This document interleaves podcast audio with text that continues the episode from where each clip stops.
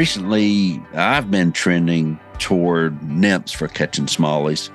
I still like crustaceans. I still like the dries, and well, I think I'll always like that streamer game. I think that'll always be high on my list. But a large number of our listeners are trout anglers. So, mm-hmm. to that, just to make it easier transition from trout to smallmouth and using nymphs, what are a few nymph patterns that you like to use and tie and why? Well, um, some of the nymphs that I like to use, and some of them are sort of general. We'll go by insect type. Uh, I like to have a Hellgrammite imitation, definitely a dragonfly uh, nymph stage. And when I say general, an attractor style nymph would be like an oversized Dave's red fox squirrel nymph.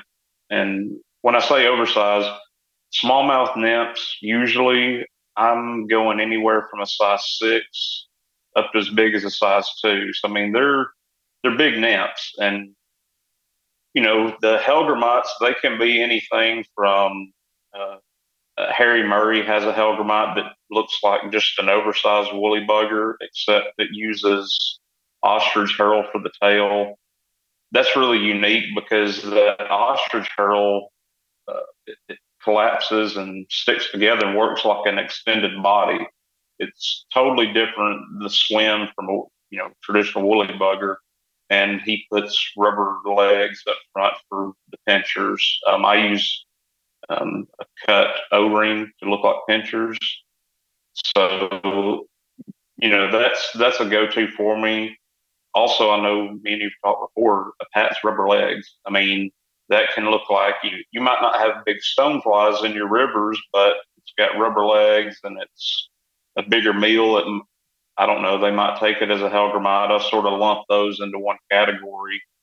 And going back to the dragonfly nymph, they're anywhere there's smallmouth, there's all you know. It's warmer water. There's going to be dragonflies. There's going to be dragonfly nymphs. Now that's more of a seasonal thing. That's going to be late spring into early summer, you'll find those. So, what I do is I'm basically trout fishing for smallmouth in a way. I'm I'm doing a lot of matching the hatch, or at least matching what's going on at at the time, you know, the present time or the season, and uh, you can you can approach smallmouth that way, and you don't have to, you know, don't get me wrong, I love streamers, like you were saying. I love top water, but there have been several days that nymphs have saved the day for me just because they, whether I drop them underneath a big deer hair popper or I run them dead drift under an indicator, dead drift them alone. There's pretty much endless ways to do it. Um, and they, they like I said, they've turned my day around many, many times. So, and and as far as giving nymphs, I will say as far it does differ from trout in that the way I usually break it down is I will dead drift a nymph in fast water, but I do the complete opposite in slow water. If it's slow slack water, you know your your nymph's not going to be tumbling. It's not going to be getting a lot of motion. So I will do everything from jigging it to twitching it, doing a slow retrieve um, to impart that that motion. So there's that does differ a little bit, at least for my limited knowledge of, of trout. Um, I'm not a trout expert, but um, I, I, do stick by those two things. And in fast water, just dead drift them. Seems to get the eat. And then in slow water, actively retrieve or make some kind of make them move. So that's that's pretty much how I those three flies and then those approaches is usually how I go in if I'm going to try out nymphs for smallmouth. So your your dragonfly nymphs, is there any particular mm-hmm. pattern or anything that works on those uh, that maybe folks would need to try? For the the dragonfly nymph, if you've ever seen one a, a live uh, dragonfly nymph, they've got a really bulbous back end. The abdomen is, is really bulbous. And there's a friend of mine or acquaintance, Josh Smotherland, Smitherland, I believe is how you say it. He's out in Texas, and he has a uh, a dragonfly nymph pattern that he developed for the Texas Hill Country, chasing Guadalupe bass, uh, mm-hmm. largemouth, and some of the bigger panfish. But he ties it on a jig hook, and it's got bead chain eyes to get it down, and it rides hook up, and it's got rubber legs. He, it's the abdomen is done really unique, and he takes a laser dub, brings it out, makes you know a pretty pretty bulky, almost like a rope of it, and he'll take a lighter and melt one in, and that laser dub being acrylic, it melts to itself, and he'll put it out real quick and sort of twist it, and then take that and tie it off the back of the hook, and it gives him an extended body. Oh, and okay. he'll put a drop of super glue where he burnt the end, and uh, yeah, it looks just like a dragonfly now, and uh, and it works well because it's it's you know basically weedless. It rides like a clouser, so you don't have to worry about snags and all that because usually a dragonfly net are going to be found near uh, grass lines, near some type of vegetation. So you want to typically that's where I'll I'll fish those at. Right. Yeah, we were, and this is a little bit off subject, but we were fishing for largemouth in a lake uh, a few years mm-hmm. ago, and every time a dragonfly would come down, a bass would come out and jump out of the water at it. So I can just imagine finding a way of just kind of dabbing that that that dry dragonfly dry with a nymph under it, you know, kind of a little bit deeper. You probably good chance of two fish at one time there, and potentially a really good one. But oh uh, yeah, absolutely. Yeah, but I just I wanted to hit on that because so many folks think smallmouth and then right behind that is popper or smallmouth and then right behind that is streamer. And that's not always been necessarily the case for me. If the water's in good shape and all that you know a nymph will work it's a little easier on folks maybe that are a little newer to to the game trying to figure out where they are uh, looking for the types of water they're going to be in and that sort of thing. A nymph with some legs you know some some uh some rubber legs and stuff like that uh, just as it's a little bit easier to get folks in the groove, groove, and then you might move up when you get to some different water that maybe are, are good for streamers or something, and you can go all the way up to yeah, yeah. pretty big stuff like we're going to talk about later. But it's uh, it's a good slow introduction for folks that are moving from trout to smallmouth. So that's that's why I wanted to hit on that. So I, I appreciate all that information because I think that's going to be helpful to our folks as they start to think about. Some are thinking about making that transition, and some just want to broaden their skills a little bit and try something a little different because there are a lot of, especially in the South, there are a lot of folks that have some smallmouth water here and there, and maybe you know maybe a tailwater that's fairly close, but they might drive over five smallmouth streams to get to the tailwater, you know, and that's, well, yeah, and you know that, that's the thing. And I'll say, you know, I've been doing some guiding in the summer, pretty limited trips up to the Ozarks to do some smallmouth schools that we have. Uh-huh. one of the things we tell people is, you know, majority of these guys are trout anglers that want to expand. They've got, I mean, one guy literally our last stop had smallmouth in his backyard, and he said, "I've just never chased them." And he, which he he could only drive, he would drive ten minutes to be on the White River. So I was like, well, can't say that I blame you for yeah, of that. True. But, but, but you know the thing is, um, I think there's a, I think a lot of people when they think smallmouth, they think you've got to muscle up and pick up a seven or an eight weight, and really that's that's not the case. And and I'm not just talking about. I love stream creek smallmouth is what I love. That's my favorite thing is a stream smallmouth. But even in small rivers, you really don't, you know, with nymphs, with some of the streamers you use, even smallmouth typically like smaller poppers than, you know, largemouth. You so if you've got a six weight, that's what I tell most guys. We have a lot of guys that come and use five weights. Um, yeah. But yep. a six weight to me, you can't beat a six a good six weight for ninety five percent of the smallmouth fishing you're going to do, especially in the south. So that's that's the thing that I start off telling everyone is don't think you've got to pick up an eight weight to be able to land a, a smallmouth or throw. You don't have to throw giant flies. There is a time and place for all that. Yes, absolutely. Couldn't could not agree more. The other day, I had a uh, a young man on the boat and and had a six weight, and he caught the biggest smallmouth he'd ever caught. And uh, mm-hmm. he was he was like, "This is are there brown trout in here?" And no, no, that's a smallmouth. Are you sure? You know that that feels like a maybe that's a twenty inch brown. I mean, we're having this conversations while he's fighting. I'm like, no, dude, it's a smallmouth. And I don't know how big it is, but I bet it ain't 20 inches. And it wasn't. It was it was, it was a fair, fairly good smallie, but yeah, no, the six weight handled it perfectly fine. He was worried pretty much the whole time that we were going to lose that fish. And I said, no, we're not going to lose it. That's not going to happen. You know, the bigger hooks help. I think uh, you know, you're not trying to land something with a size 18 midge or 20 midge or anything like that. You're you're doing it with a little bit heavier stuff. So you you know, anything with a little bit of backbone, five weight's got plenty of backbone. Unless you start getting up in the 20, 23 inch range, you're gonna have, maybe maybe you'll struggle then. I don't know. Depends on how how well you fight them, but you know, there's some some some good fish, some good sized fish. You can get them on a five weight and a six weight. To me, six weight's just almost exactly right for what we have in Tennessee and probably down in North Alabama where you live as well. So, oh yeah, yep. Well, let's uh, let's go ahead and do the show introduction and, and let folks know who who we're talking to here from High Top the World headquarters of Southeastern Fly. This is the Southeastern Fly Cup podcast. Subscribe or follow wherever you consume podcasts.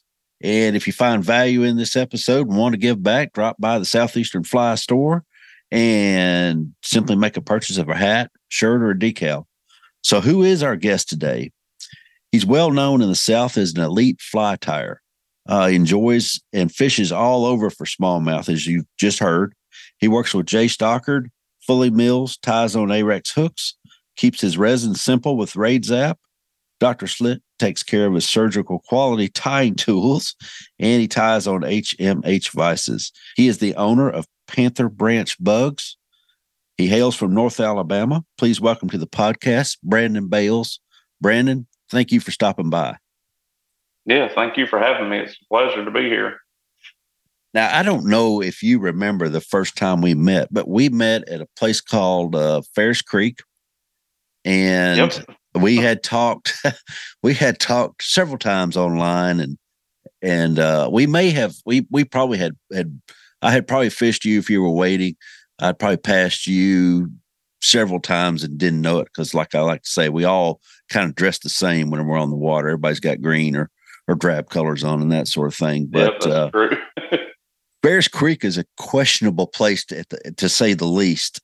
the, the uh, and I think you did you have a Jeep at one time? I think I want to say I did. I yeah, did. That's what I was thinking. The white Jeep. Yes, yes, yes. And and so I, I saw you at Ferris Creek and we talked for a little bit, but just a little background on Ferris Creek. A friend of mine and I, whenever I first moved to Middle Tennessee, we went to Ferris Creek and we we got up about six o'clock in the morning. We were there at between 6.30 and 7 probably. And it was back whenever they were really barely running water out of the dam. And so we roll into the parking lot. The sun's you know up a little ways. It's probably july. It's probably about this time of year. Maybe maybe late july august let's put it that way. And uh, we roll into the parking lot and he's driving and there's two older gentlemen that are probably in their they look like they're in their 80s but i would say they're probably in their 50s and they were drinking beer. Like I said, it was early in the morning. It was on Sunday morning. So I, obviously took note of that. mm-hmm. Yeah. All right, there's just my drinking beer there. That's that's interesting. I've, I've not to say that I haven't done that before, but uh, I mean I, I don't know that I've been to a boat ramp to do that. So anyway, we get out of the truck, we say hi, and they kind of nod. You know, they they're they were comfortable, and we walked down to the river because I had never been there. Neither had my buddy and there was a guy down there fishing on the gravel bar right in front of the ramp. There was a, a like a little pool, but on out about 20 feet, there's a gravel bar. And the gravel bar, bar at that time is exposed. And there was a guy fishing off the bottom there. And his girlfriend, wife, significant other was laying asleep on the gravel bar. Obviously, they had been there all night. and he had a little fire going. So we talked to him, super nice guy. Uh, just yeah. just really really nice. He's uh, he he was from around there, uh, around that area, and we talked for a little bit. But as I started walking back up, I uh, there was some more clientele come pulling in there, and I looked at my buddy, and I said, "Man, I just I, I don't feel like I need to be here." And he said, "No, always trust your gut." So we got in the truck and left, and we didn't go. I didn't go back mm-hmm. down there for three or four years, probably uh, at least two or three years. I didn't go back down there, but the first time that I had met you, that's where we were. We had we were pulling the boat out, I think, or putting it in or something, and you were you were coming up and had just finished fishing, and and uh, and we were able to talk for a little bit. So I've probably known of you and talked with you off and on over mm-hmm. maybe the past ten years, something like that. Uh, yeah, that sounds about right.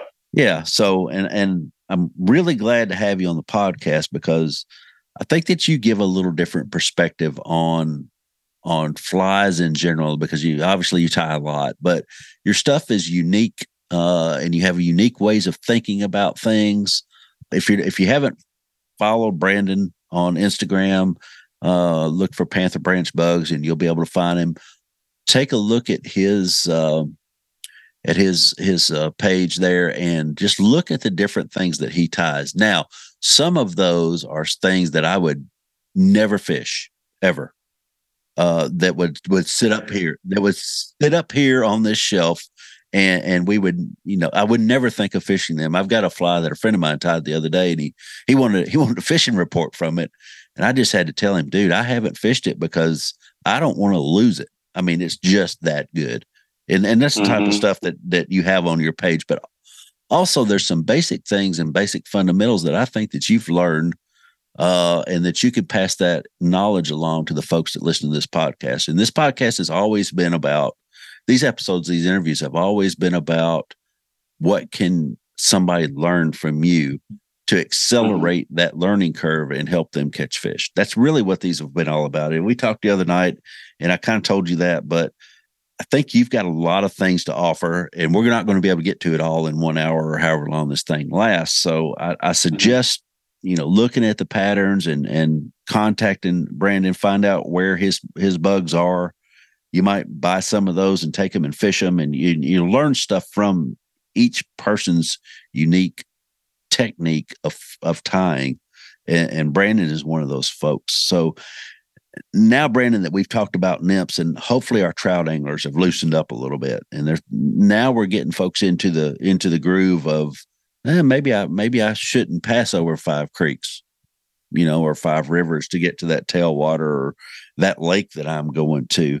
Uh, and we talked about this earlier, but when you're in a place where the smallmouth are eating on top, and folks think about poppers when they think about on top, but it's not just poppers. So when you're you're when you're in the place where you're thinking smallmouth are eating on top or gonna eat on top top, and you're selecting a bug, one of the what are some of the things that you consider when you're tying up or selecting a bug? Well, you know, the, again, I still approach smallmouth fishing like many people do trout. I like to observe uh, whenever I get to whether it be new water or what I tell people is, you know, if you've been to a creek or a river a hundred times, you can learn a hundred different things. There's always something new. It's always changing. I typically, the way I approach it is I'll get to, say, a creek that I've probably fished before, but it's, you know, here it is July now. Well, I know there's cicadas out. I've been hearing them for the past couple weeks. So I know they're around, so I could right off the bat, I'm thinking, okay, I could throw cicada, but also there's frogs, there's dragonflies. So I still approach it like a trout angler would matching the hatch, but I'm more or less matching what's in their environment. And even if it is a popper, I might tie one on that resembles a minnow. And the reason I do this is again, I said earlier, I love stream smallmouth, and the water is normally clear. You can sight fish to them 90% of the time. And that, that's their home. They know what comes in and out of the water, they know what flies over them. So there's a lot, especially right now, we've got low water, lower than normal, even with the rain we've been getting. And you've got to take a, you're almost hunting the fish instead of just wading out there and starting to cast, you know, a popper you pulled out of the box. I typically, and even on bigger rivers, I approach it the same way. My thinking is, you know, it, it doesn't hurt to sort of match the hatch, what's going on in their environment. So, and and I love deer hair bugs. You know, I, love tying with deer hair. It's to me, there's a time and place for hard body or foam poppers. I just, to me personally, deer hair, not only is it sort of traditional. It's a nostalgia thing for me. But in my opinion, deer hair lands softer. It makes a distinct noise, even if it is a popper compared to a hard foam popper. There's a distinct difference in the sound. Uh, and also, this is just me in my mind. This is what I think is I've had a lot of smallmouth come up and eat a hard body popper and I, they end up getting off. I think with deer hair, well, I know so, it has a give. You know, the hair has give to it. And in my mind, I'm thinking not only does it have give, I think it feels more real, like the real deal to them, you know, and it's more of a confidence thing um, when they do eat it for me and for the fish because when they bite down, it's it's got a give to it. It feel it feels alive whether it be a frog pattern or mouse, a diver, pop, or whatever. So I like the deer hair stuff. Now, I will say, I do, especially in low and clear water, I do use foam bugs. If you've seen the Mr. Wiggly fly, I don't know if you've seen that. It's a, it was developed by some of the guys out west, or actually up north in Wisconsin, uh, Tim and the guys at uh, Tightlines Fly Shop. Over the years, they developed this. They call it a Mr. Wiggly style fly. What it is, it's a foam, just like a big Chernobyl almost, but they have added longer rubber legs up to the front, and uh, over the years, it's morphed into several different things. You can tie them to represent dragonflies, mayflies, just a general attractor.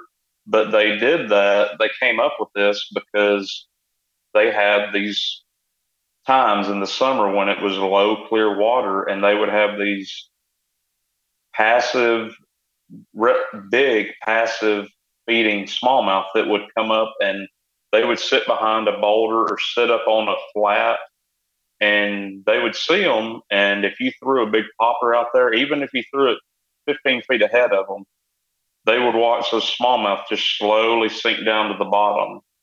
And it would, it would put them down, you know, as we say with trout, it would just put them down. Well, what they started doing was they tied these big, and I say big, uh, I think there's on like a number four Daiichi longer shank hook. I tie mine on a four or a six at times. But so they started using these wiggly style bugs, foam bugs. Super simple to tie. Um, and again, you can vary the colors, but they would cast those out. They land softly, and time after time, they've watched smallmouth come up like a big, you know, trophy brown. Hmm. And I've seen it happen. This is one of the coolest things, but I've seen so many smallmouth in low, clear water. I'll cast that bug out, let it sit, and what Tim and the guys have always said, they have a smallmouth book, and in the book they say you don't twitch it, you don't pop it. Basically, you you will move the line just enough to make the rubber legs move. That's all you want to do. and the, those rubber legs represent wings in most cases.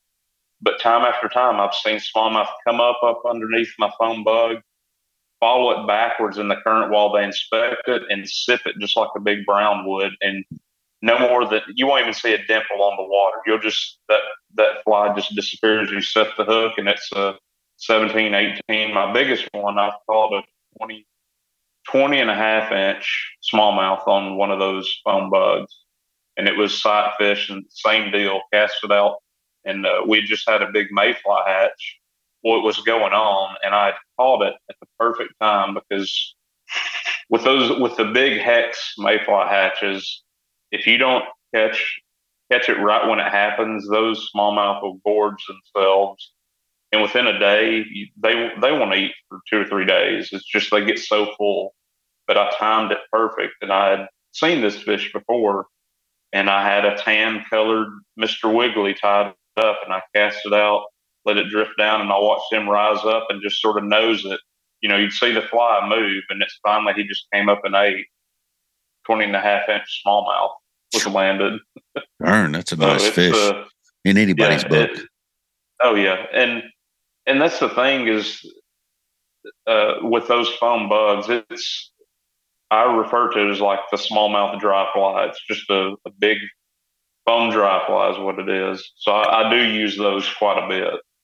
I haven't used those, uh, but I've I've got a. There's actually a places you were talking that came to mind. That was a, it's a, it's a corner, a bend, uh, and in the middle of the bend on the left side, there's a pretty good creek that comes in there but it's pushed up this big flat uh, in between some big rocks, and you can see the the smallmouth laying out there.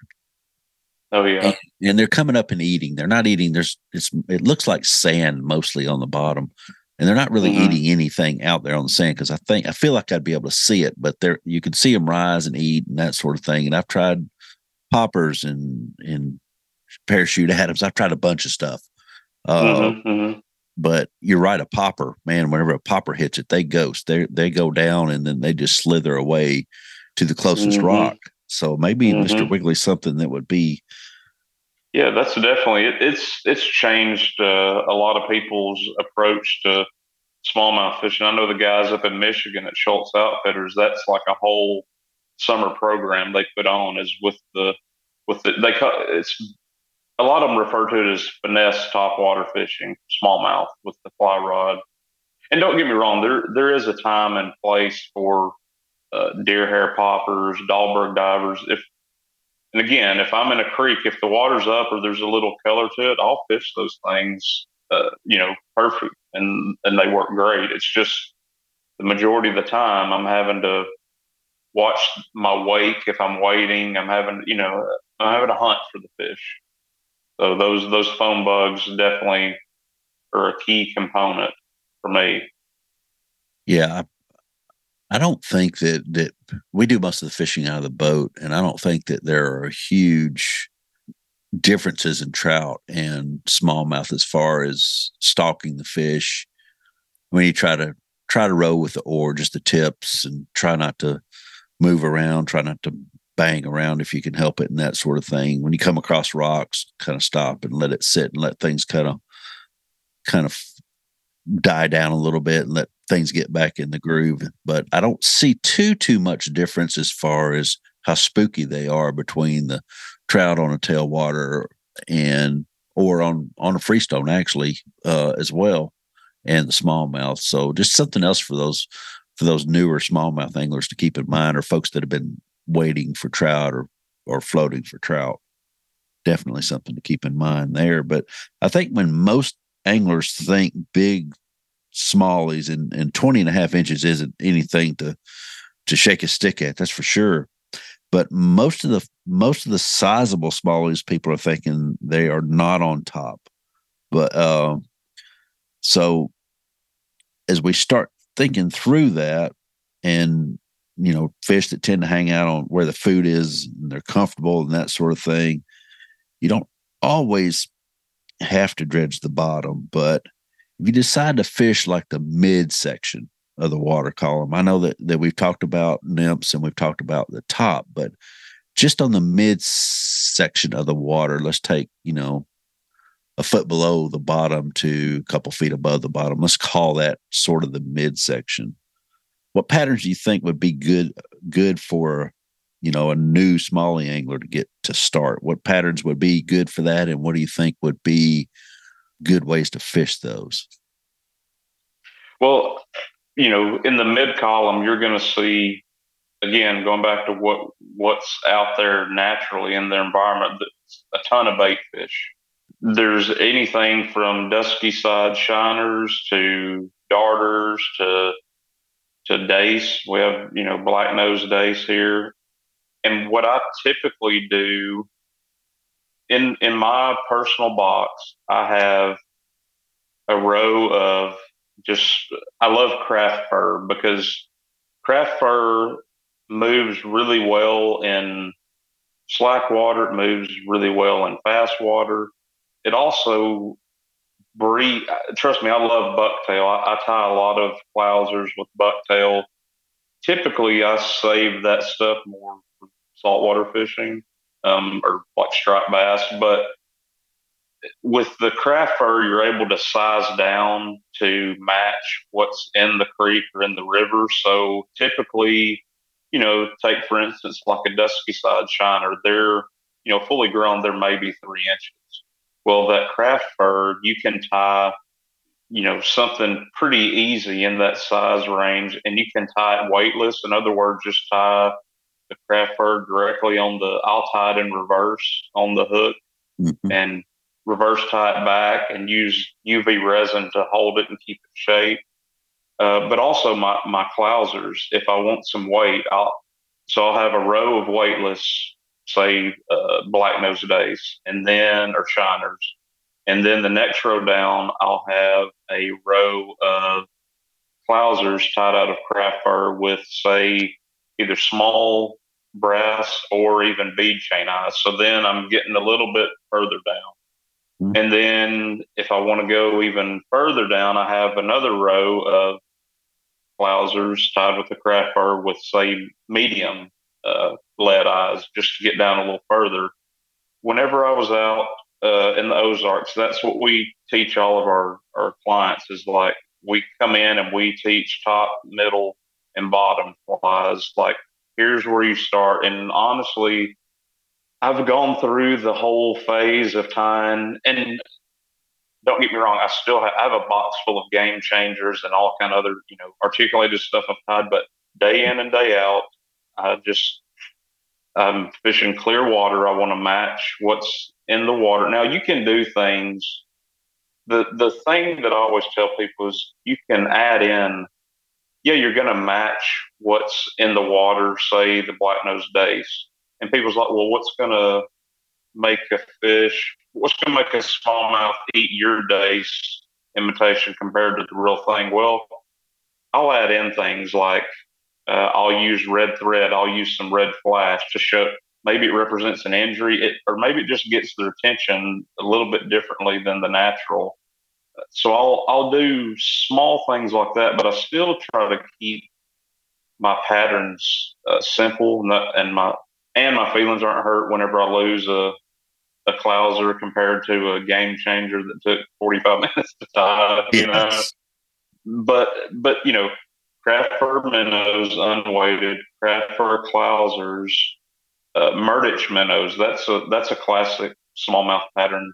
Even in clear water, that that minnow imitation has a ton of flash. But again, if you've ever walked to to a the, a creek and been able to look down, you can see shiners turn on their side and you'll see that flash. Well, to me, it's, you know, the Murdich minnow, you get a lot of that flash. And then there's, you know, there's other things, uh, just a simple zonker, you know, if, if you're pretty new to fly tying or you don't want to spend much time at all tying, go to your stream and you see some minnows and majority of bait fish are going to have a darker top and a lighter or almost transparent belly. Well, find some dark brown rabbit or pine squirrel and then pearl braid for a belly. I mean, you can go super, super simple and, and catch fish with it. And, and again, like I said, with the, poppers with the articulated stuff, there is a time and a place. Whenever, trust me, whenever there's a little bit of stain on the water, or you know, we've had a couple of flash floods uh, last week. Yep. There was two different occasions I was able to get out in the evenings, and I threw, you know, um, there's a there's a game changer variation they call the um, the woodsman, and it's basically if you were to look at, at it and compare it to something in the conventional fishing world, it's almost like a, a creature bait. It could represent a lot of different things. It's still a game changer, but on each shank, there's anywhere from three to eight rubber legs. So you've got just, you've got, uh, and they're tied with feathers. So you've got a feathered game changer with rubber legs, and I tie them on a jig hook and I've done different things. I've put foam in the tail so the tail rises up almost like a, a Ned rig would conventional fishing. You can do several different things to trigger uh, strikes in, in off color water. And, you know, I took those out and used those and had great success. But day in and day out, I still try to match what's in the what's in the water and and I'll say as far as how do I fish these things, whenever I approach uh, new water, I do three different retrieves uh, or three different, well, yeah, you could say retrieves. First cast out. Um, if there's any type of current at all, I'll dead drift. Even I'll dead drift the clouser. If there's a little bit current, even if it's just going to roll it through the mid column or near the bottom and sort of tumble, I'll first cast I dead drift and let it swing down. Okay. Second cast I make cast it out, let it get down a little bit, and I'll do what I call a twitch retrieve. And I'll just sort of, it's what Kelly Galloup uses. You animate the fly with the rod, and you're stripping it a little bit line. Nothing, nothing super fast. And if I don't get any reaction to that, then the last thing, and some days this is just the way it is, but some days uh, a friend of mine in Michigan calls it, he calls it the burn. Cast out and you rip it back as fast as you can across the current. And I've had, I've had even with top water, I've had days where they would, you know, you see a weight coming and they're they want to kill whatever's trying to escape because they think something else is chasing down prey and they want to beat beat them there and get the meal. So that's, you know, when I'm approaching new water, that's the first. That's my first three casts, unless I get a reaction out of one then I'll repeat it. But otherwise, that's that's how I approach new water and the retrieve I use. Wow. Okay. So first one's dead drift. Second one is twitching the rod or pulling the rod while stripping the line at the same time. Mm-hmm. So you mm-hmm. basically yeah, you just want to animate the fly. Yeah, yeah, with the rod exactly. tip. Yeah, and then the third one is rip it. Yeah. Okay. Yeah. Yeah. So is there anything you do different on water clarity? Let's just let's talk about more more stained water because we've we've talked about the the more clear water. Is there anything you do different mm-hmm. on stained water uh, with those with those mid flies? On stained water, the first well first thing is I use you know again you can use the clousers and stuff in stained water, but typically I'll tie on a fly, and it does, trust me, it doesn't have to be five six inches long. I just want I put on a fly that one uh, if I'm not using a sink tip, I want a fly that's going to punch down. You know, it's going to because if nine times out of ten, if you've got stained water, you've got current. You know, there's some additional current. It's not usually there, so I want something that's sort of sort of, sort of punch down and get in that mid column. Second thing is I want a fly that is going to push water that they can detect easier. So a little bit bulkier pattern. Again, you can, you know, I, have got a pattern um, that I use that's rabbit zonker for the tail, but then I use, I'll add some rubber legs, but then I use a big, not a ton of laser dub, but it's got a laser dub head. And I'll add flexible UV resin to that to create almost like a, a dam.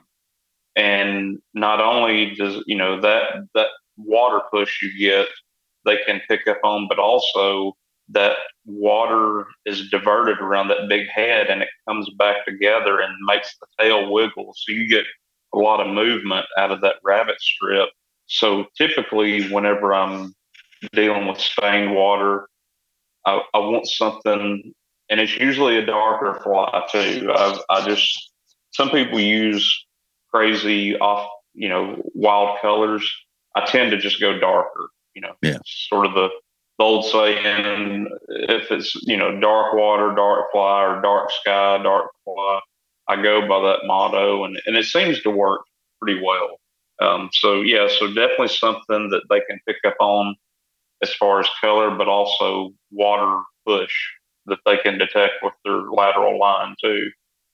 Yeah, I try to get something with a little bigger face, a little bigger head to push a little more water out in mm-hmm, front mm-hmm. if I if I can if I if it's if I'm in that situation. So that that kind of lines up with my thinking as well. But it's interesting yeah. you have uh, you've you've even thought as much about it as it's going to wiggle the tail more, and I've never really thought much about that. Although it probably you know the flies that I'm using probably do that, but I haven't thought about yeah, that sure aspect of it. Yeah, I just I hadn't mm-hmm, given it. Mm-hmm. I haven't thought probably as much about the fly as you have. I tend to say this fly looks good. I'm going to fish it. I'm going to learn how to fish it. Yeah. And I think I started. Yeah, that. well, that's. Uh, I was going to say that's uh, that's just me working at NASA too long is what that is. That's my engineering mindset. I start thinking about hydrodynamics and all that kind of stuff. So, yeah, right, um, right. Totally. One other thing I'll add, not only with water push, but if I didn't mention or I mentioned sink tip, but if you decide to use a sink tip line in stained water and in clear water too, a streamer, uh, and I use one that de- was developed up in Michigan. I use the what they call the finesse size, but have you seen the swinging D Mike Schultz came up with? Yeah, it's got the Dahlberg foam head.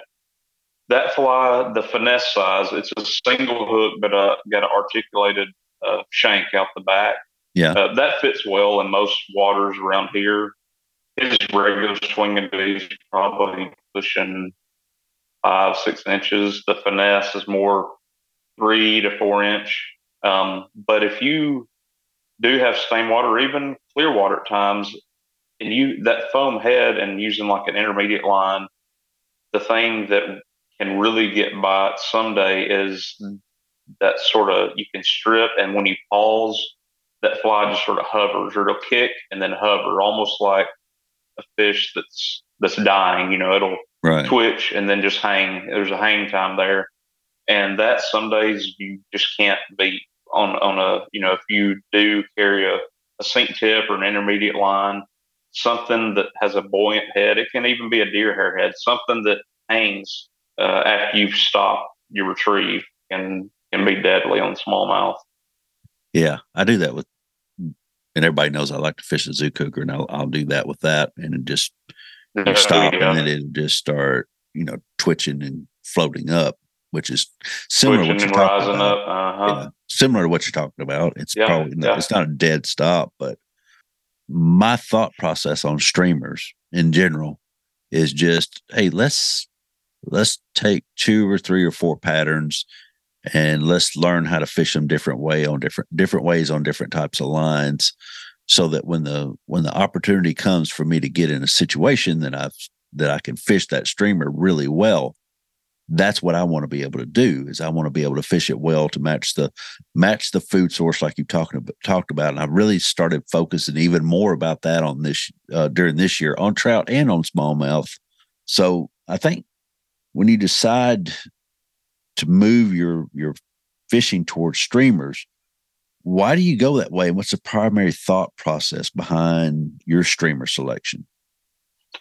Well, I mean, for me personally, it's uh, again, I'm going to just approach this as say new water. I'm going to, to me, you know, you can have off days with top water, or you can just. I've talked to you before. There's um, a creek that I fish that for 20 years, I've never caught a smallmouth on top water. It just, it's, I think it has to do with the current. I'm, trust me, I know there's a time and place when uh, they're blitzing and pushing bait fish up against the, the bank and you could catch them on a topwater minnow.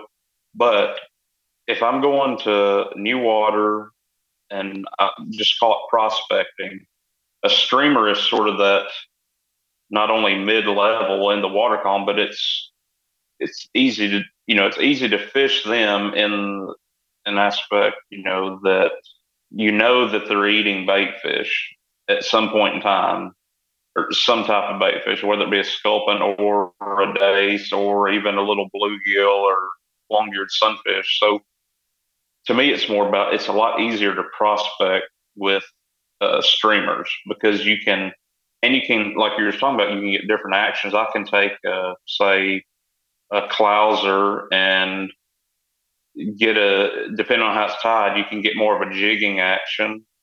Uh, right. I can fish something that's weightless and it has more of that hang time as we are talking about. You can retrieve and then when it stops, it doesn't automatically jig as you're pulling it or anything. It sort of just hangs there. And then, like you're talking about with the Zoo Cougar, you can fish buoyant stuff that rises or looks like a something that's dying or on its last leg. So, to me, streamers, it's a lot easier to figure out what the fish want, and then from there, you know, you can say, okay, well, I know obviously they're eating minnows, but hmm. they're I'm getting a lot of strikes when I'm using, say, or even like a, a peanut envy. You know, it's like an articulated woolly bugger with a cone head. Whenever you jig those and say you're getting hits on those, okay, well, I'm going to stick with those instead of maybe, uh, say, like a drunken disorderly that's got a deer hair head and, you know, the wedge head. And two, it could be where they're hanging out in the water column. They might be hanging deeper. And if you've only got an intermediate line and some current, it's going to be a lot harder to get down to where the fish might be hanging with that deer hair head, you know, that's tightly packed, as opposed to something with a tungsten cone head or dumbbell eyes. So to me, it's just it's all about prospecting. It's a lot easier to do with the with streamers. Definitely can cover more water that way in a shorter mm-hmm. length of time and see what see where they might be holding. What about uh, yeah. What about color? does color matter to you all that much? Yeah, I I start out. I've always been told, and I can't remember who I heard it from or read about it, but years ago I'd always heard to you match the bottom is what they would always say. Match the bottom of the river. It doesn't mean you're fishing the bottom of the river, but if you think about it, all all bait fish, all all the fish all the creatures in the water, um, they tend to match their surroundings, whether it be bait fish, crawfish, whatever. There, there's some form of olive, brown, tan. Granted, you know, there'll be some that have, you know, some red or orange on them, but for the majority of their body, they match the bottom so they can blend in and escape predators. So that's the way I, I always start out with olives and tans, things that match the bottom or the bait fish or the crustaceans, whatever I'm trying to trying to match. After that, I go with the old saying, you know, if I'm not getting any strikes that way, then I go complete opposite end of the spectrum and go to white. That seems to be it. Well, if it's sunny, bright day, bright fly, I'm sure you you heard that and told people that a million times. But and then dark day or dark water, dark like we were talking about a minute ago. So I I run through that process. So I start caught neutral, right in the middle, greens, olives, tans, browns. If nothing's happening, then I go all the way to white. If the sun's out or it's clear water, and then nothing there. There's just some days they want dark flies, and I've I've had that on Clearwater. Even it's you know, there's no set rule. I think they just do their own thing. You know, they play by their own rules day to day. So, um, but that's my thought process whenever I and and as far as when do I switch? I mean, if I go to a section of water that I just know has I see bait fish, I've seen crawfish, I've, there's a ledge, there's a pool, there's no reason that a fish, there should be a fish in that hole. and I get no response uh, after the cast that I mentioned earlier, the retrieves I talked about. Uh, I'll do, I'll run through those. If I get nothing, usually I, I'm pretty quick to change flies. So I'll go and start changing flies at that point. Now, some days, again, this isn't anything scientific. It's almost like what, mood I'm in. But some days I change the fly pattern. Some days I change the fly color. It really just depends, you know, and it's really me just trying to figure out what's going on that day. It could be, like I said, something something new every day with fish. So, um, but I'm pretty quick though, like I said, to, to switch if I don't get any response within the first say half dozen casts and me doing, you know, two dead drifts, two uh, twitch type retrieves, you know, slower retrieves. And then if I'm just burning two back to me as fast as I can, if I don't get any flashes or anything, then you know, I'm I'm gonna go ahead and switch. Now there are times where and I'm sure you've seen this with trout, but I've noticed it with smallmouth too, where I've had a smallmouth chase my fly back. Say I'm doing that slow twitch retrieve, and they chase it back, but they never open their mouth. They they just follow it. You know, it's then I start to feel like some of the musky guys, you know, that, that have the follows but no eats. Right. But but so if that happens, I'm pretty quick to go ahead and change my fly because they're definitely interested, but something it's either they thought they were just checking out, you know, they're just checking out what was swimming by. But if I could throw something out there, say something that's sort of going to hang or turn a certain way on the pause, and maybe it, and it shows its profile, and then it's like, oh, well, that's something injured. That's an easy meal. I'm going to eat it. So those things go through my head whenever I do have a fish just chase because it's like, well, they're interested, but I need to change something on my end, and then I'm pretty confident they'll they'll eat the fly, and that seems to be the case most of the time. I usually go by the old adage of, well, if it chases it out, go a little smaller. Try to stick with mm-hmm. the same mm-hmm. profile. Mm-hmm. Try to stick with the same color if you've got it, but then go a little bit smaller, a little bit smaller, yep. and hopefully you don't beat the water up too too bad to where you can get something to happen. But mm-hmm, mm-hmm. the same thing. I mean, you could go ten sizes bigger, and that would be the hot ticket, and I wouldn't know it. But I try to go by that, and sometimes it works, and sometimes it doesn't. It's just yeah. Kind of, that's typically what I typically do. The same thing is I, I will go, I will go smaller, and like you said, try to stick with the same color because it's definitely something caught their eye. So. Yeah, right. They're interested, or mm-hmm. they're just running it out of there. You know, like a, a bluegill. A lot of times, that they'll heck, I've seen them pick up a pick up a bait, you know, just and move it off the bed before just to get it out of there. Mm-hmm. And I mm-hmm. think that smallmouth yeah. and largemouth or whatever, warm water and trout will do the same thing. Try to run it off, especially bigger trout will try to run it off. And yeah, territorial. Yeah, mm-hmm. right. And I, you know, I don't want to have to eat you. Maybe I ate last night. You know, and I don't want to have to eat you, uh-huh. but I will. I just don't want to have to. Yeah, so I will. Try to, try to get try to get you out of there. But mm-hmm. yeah, and I've been really kind of working with some crawfish imitations lately too. I don't know why. I've, think I get on these little kicks of okay, I want to try this, and then really kind of focus in on it. But I've been doing crawfish imitations, some with some some rattles in them, trying to do some of that. But we were talking about you were talking about color. You you, t- you touched on that just for a minute, but uh, I was reading reading about crawfish molting or whatever they call it, and you know where they're they're orange, and I went all the way orange, all the way an orange bug one day, you know, a crawfish mm-hmm. pattern was a different, a little bit different than a crawfish pattern, but it, the the fish completely turned off of it. And then I went back to brown with a little tuft of orange on it, and they picked back up. So I went yeah. back to back to that orange again, and you know I was kind of I was really trying to follow the food chain that was available to them, like we talked about before uh, and I landed on like a, a, a lighter brown with a little, just I mean, just a touch of orange, almost like an orange uh-huh. Gatorade color.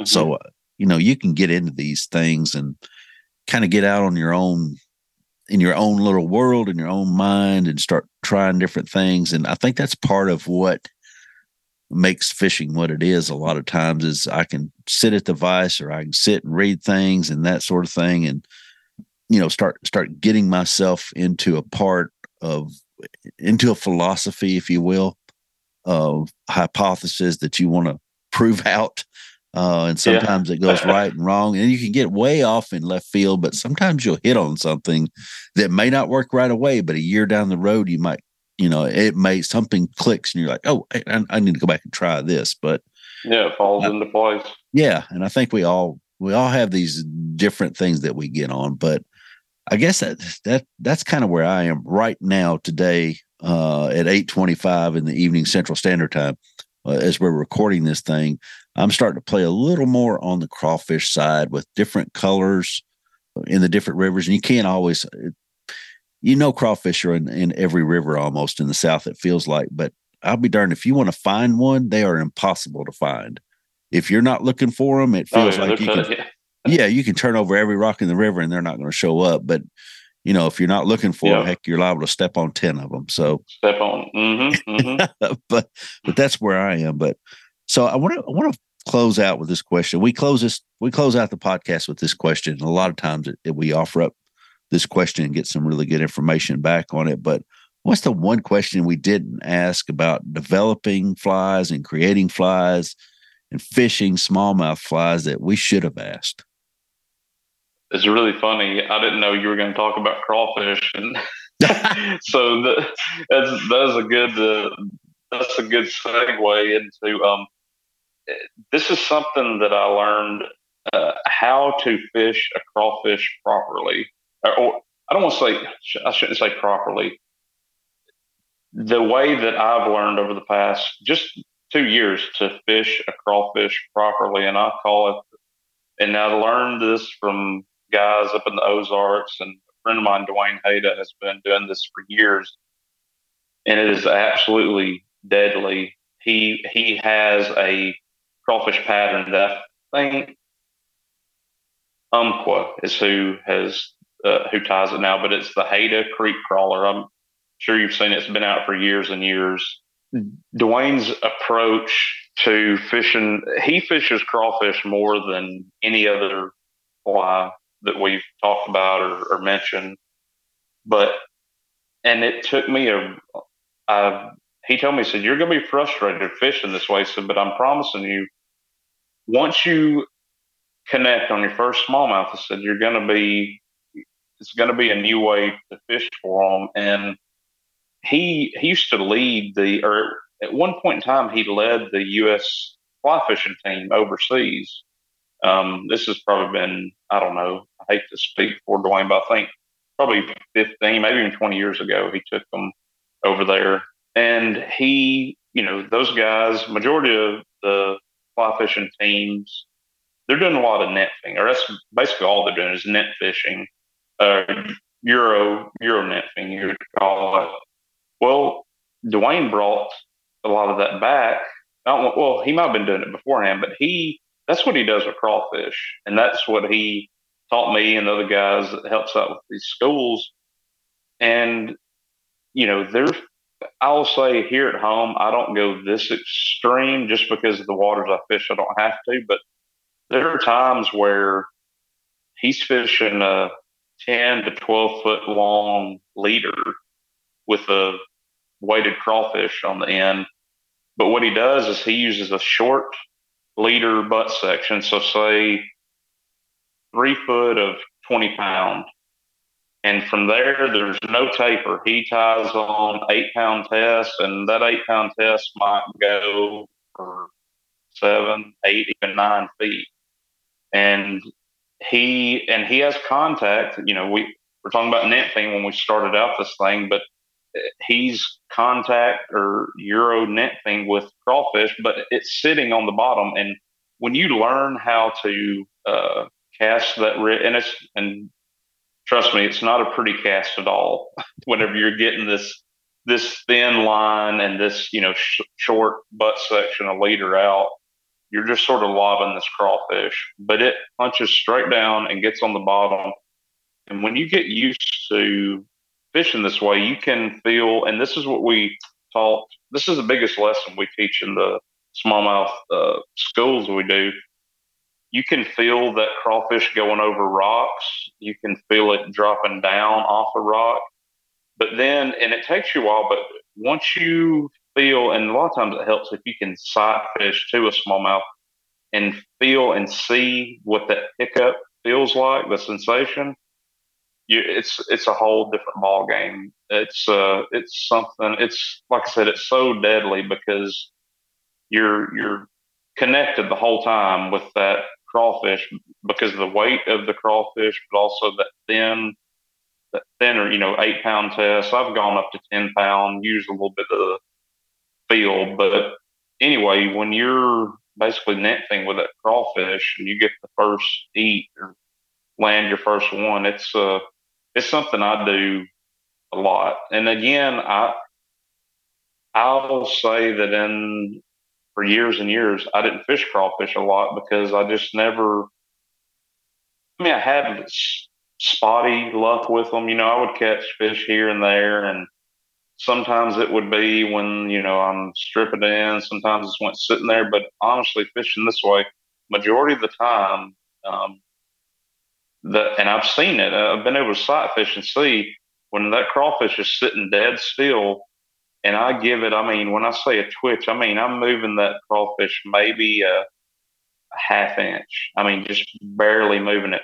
And I've seen time and time again when I could see the fish, they'll nose right up to it and look at it and examine it and you twitch it just I mean just barely retrieve it and then they'll inhale it and it's like you if you didn't see the white of the mouth or the gills when it opened you didn't even you could feel the eat but you would almost think like oh I wonder if that's a rock or from a hung but mm, mm-hmm. once you can see that and then feel at the same time it's a very very unique way to fish for me at least. Um, and again, it's become one of one of my favorite techniques. It's just uh, and and you don't have to go super heavy. I mean, granted, you want to get on the bottom, but with that thinner diameter tippet section and and it being longer, you're going to punch down and get on the the stream bed pretty quick. Granted, there's not a lot of current, and it's it's like I said, it's become a, a deadly tactic for me. It's one that I use basically every time I go out. And some days I'll even if if I can still sight fish, I'll use crawfish over top water just because it's that that deadly. I've been doing that same thing, but I think if you go back and listen to our wisdom from the guides with Matt Riley and David Knapp, I think that's where I started using this technique of the downstream men with the indicator and then bouncing that crawfish along the bottom, similar to what oh, you're talking yeah. about, which yeah. is deadly in itself. But are you using a traditional six weight for that, or do you have a Euro set up all the way? Well, uh, no, I use I use a six weight, but there there's uh there are some guys out there, and, and let me just say I, I have sold some uh, Hellgrammites to uh, a gentleman, uh, David Knapp knows him. He he lives up in Tennessee, but this gentleman he does uh, trout uh, competition uh, fly fishing, um, and he has sort of taken the same tactic on his own. I didn't even mention it. Actually, when he when I tied the Hellgrammites when he said this is what I'm doing with them. And it was exactly what we're just sitting here talking about. He said it's deadly. And he, now he is using a Euro rod setup. Now I think he bumps it up to four, maybe even a five weight, but he's still using the longer length Euro rod. Um, and, you know, I'm, I've never cast one. I, I think the tips are a little more sensitive, maybe, but um, but he so he was using Hellgrammites and doing the exact same thing. Again, I'm I'm still using my six weight as like a, a do all rod, and and to be honest, anybody that knows me, I actually don't even own any graphite rods. All my rods are fiberglass. I'm just I, I love I love fiberglass, and it's mostly modern fiberglass, which can be you know the six weight I use is uh it's a fast fiberglass six weight. So it's, I mean, the guy that makes them, they actually use them in salt water for different things. So it's a it's a faster six weight, uh, but it doesn't have the length that the Euro rods do. And I have no trouble. That's what uh, my friend Duane in the, the Ozarks he he uses a, a, shorter rod too. And he said, well, he said it's he said I just caught contact net thing at a distance because he'll still cast out. You know, say there's a run he wants to get to, he'll still cast out, and for the most part, his line is off the water. If if any, it's a small amount, but you're but still that crawfish or that hellgrammite is punched down and it's sitting on the bottom where you can feel it as it tumbles and, and goes along. It's down there hunting up a fish, isn't it? Oh yeah, yeah. and and you know that's the thing. I don't think a lot of people um, think about that when it comes to smallmouth. But it, like I said, it's uh, not to give out all the secrets, but it's pretty pretty deadly uh, tactic for sure. Yeah, well, I've got I've got a couple Euro rods down in the garage that haven't been out in a while. I'm gonna take them to Colorado with me, I think, because I'm not gonna where we're going. There isn't really a place to float. Uh, so if I do fish, that that'll be probably what I do. But whenever I bring them back, I've got some that some especially some some uh, Pat's rubber legs that I can try in different colors, like we were talking about the other night. Oh uh, yeah, yeah. And and a couple of couple of crawfish patterns at different that I fish at different levels in the water column, and I think that'll mm-hmm, be uh, mm-hmm. That may be my next thing to go park somewhere and sit in the boat and try that. Uh, yeah, run or something. Yeah, in those runs that you just know. I mean, and I know you have them too. That you just know there's got to be something down there that's worth catching. You know, and if exactly. you just get down to just it, get you know, down to it. Mm-hmm. Yeah, yeah, and, and that uh, that's a good way to do it. And so I cut a float float time a little bit, maybe buzz through some spots and get to a couple of good runs like that. Try uh, try that out, and I'll give you a fishing report on that and let you know how it goes. So. Yeah, I'd like to hear about it. well, I'm glad I could set you up for that last for that last question. I was going on colors. yeah, it was good. yeah, yeah, you're welcome. I don't know how how we did that, but we did. We didn't talk about that at all for you folks out there listening. No. So, well, what do you say we go ahead and close this thing out? Sounds good, man. I've enjoyed it. Yeah, it's been good. So if you uh listen to the podcast, share it with your friends and your fishing partners. Uh, follow us so you'll be the first to know when an episode drops. And if you find value in the in this episode and want to support the work we do on these episodes, we'd appreciate you dropping by the Southeastern Southeastern Fly store at southeasternfly.com and just make a purchase or of a uh, hat or a t-shirt. Who was our guest today? He's a well-known He's well known as an elite fly tyer. He enjoys and fishes all for smallmouth all over the world or all over the southeast and a little bit out west too. It sounds like out in the around the Ozarks. He works with J. Stockard, ties on Ahrex hooks, keeps his resin simple with Raid Zap. Dr. Slip Slick takes care of his of his tools and he ties on HMH vices. He is the owner of Panther Branch Bugs, which you can find on Instagram. Got some really cool stuff on there on his grid.